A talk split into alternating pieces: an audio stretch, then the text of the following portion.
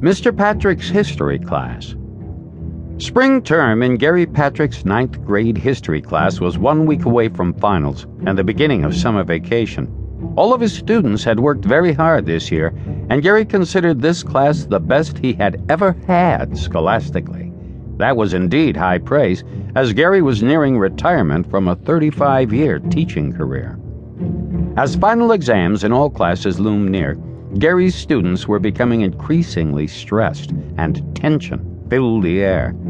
Today, Gary decided to tell them a Patrick family story, one he had never shared with anybody outside of his immediate family.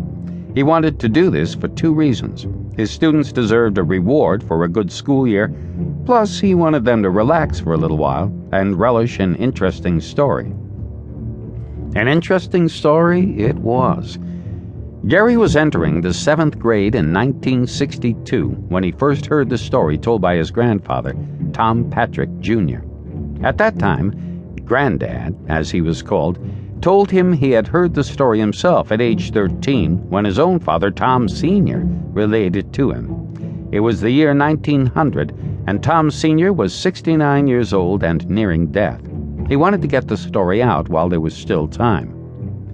Gary reflected often upon the state of the Old South after the Civil War. Older men would marry very young girls for a number of reasons, one being the protection of family property, but another, more somber, was the fact that there was a dire shortage of young men in both the North and South after the war was over.